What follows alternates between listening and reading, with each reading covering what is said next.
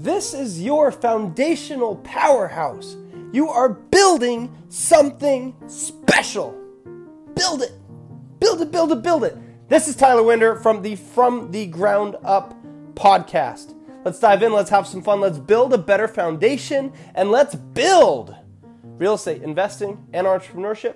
Let's build something strong starting now.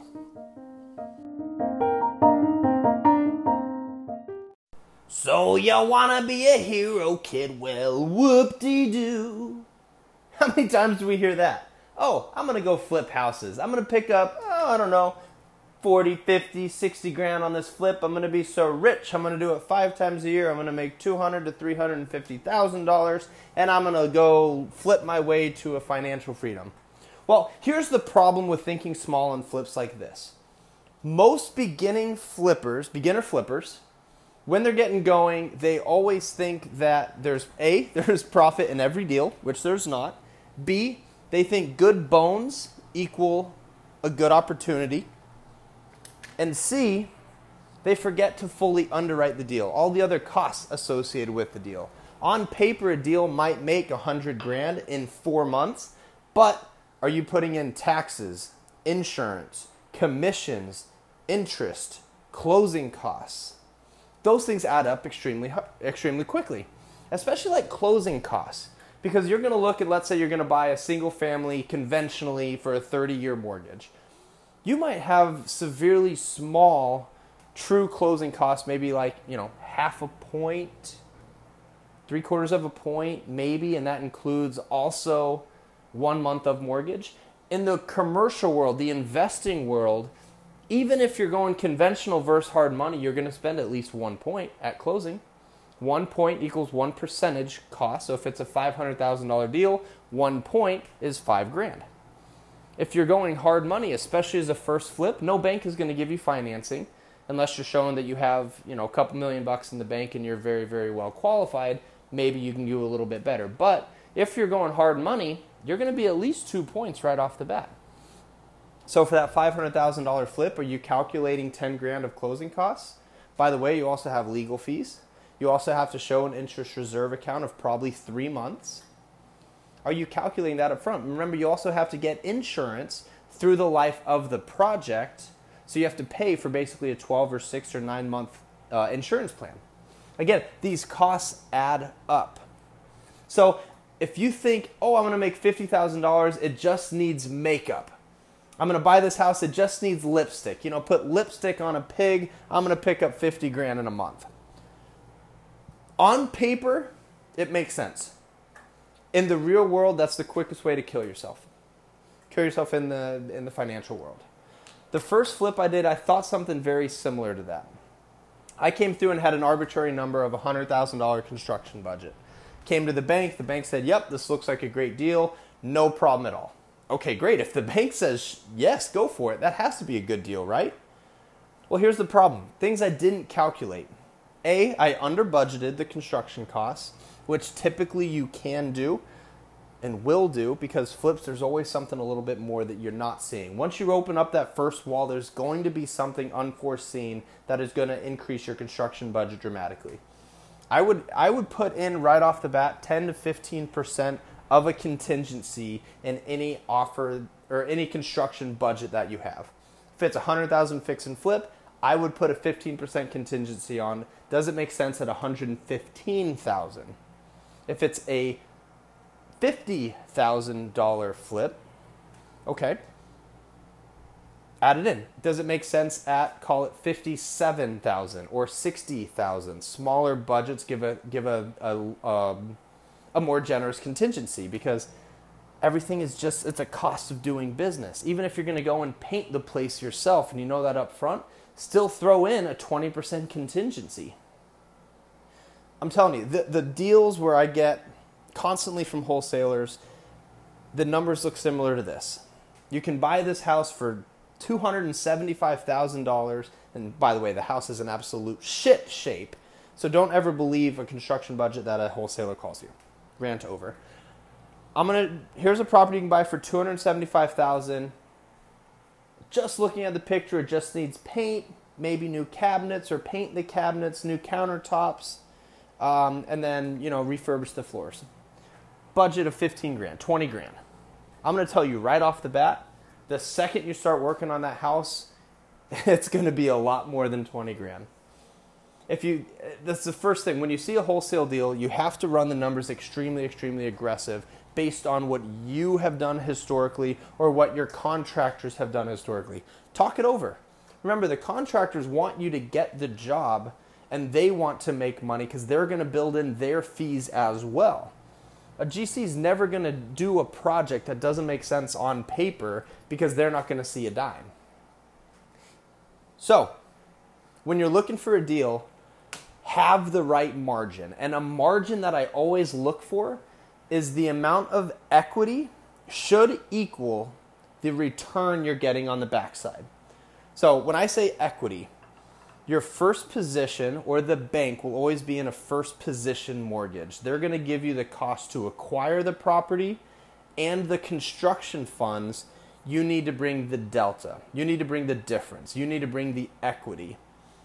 So if it costs, let's say, you need to bring $100,000 to the table, and that takes care of interest payments, down payment, closing costs, insurance, working capital. Working capital meaning I'm going to pay, let's say, the painter the cost of the supplies, he does the work, he gets the rest of the funds. You have to pay the painter up front and then the bank reimburses you. So let's say through down payment, closing costs, all of that, you have to bring $100,000 down or $100,000 to the table. Bank takes care of the rest. The flip that you're doing should, on paper, bring a $100,000 profit. If you're calculating it like that, A, you're going to have enough room in there for good contingencies if things go a little haywire. You can raise sufficient capital because investors are going to see that there's margin in the deal in a worst case scenario.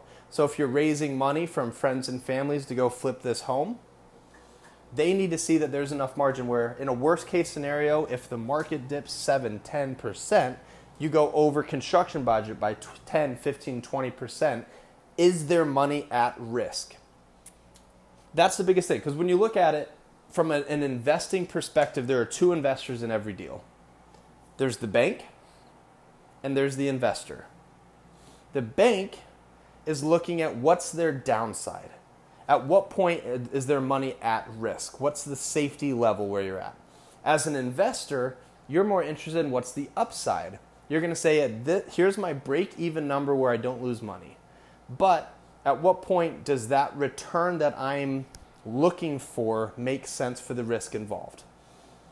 If you're given a 50 if you're putting $50,000 to invest into a deal and you're going to get 5,000 back, yes, again, on paper, you're making a 10% return in four, six months. On paper, that looks great. It sounds great. Especially if it's six months and you get 10%, that's, you know, that's basically 20% annual rate of return on your money. Right? If you do it twice, you make $20,000 off 50. Great. But that deal is way too tight.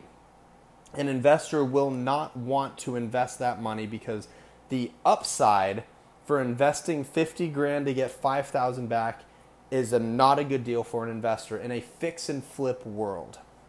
What they want to see is, okay, hey, worst case, market goes down 10%, I go up uh, I go over budget by 15%. Worst case, our break even after commissions and everything is paid is I can get you about maybe let's say 7500 7 point or I apologize, you're going to get like 15% return on your money but the upside is I think I can get you probably closer to 40% return on your money.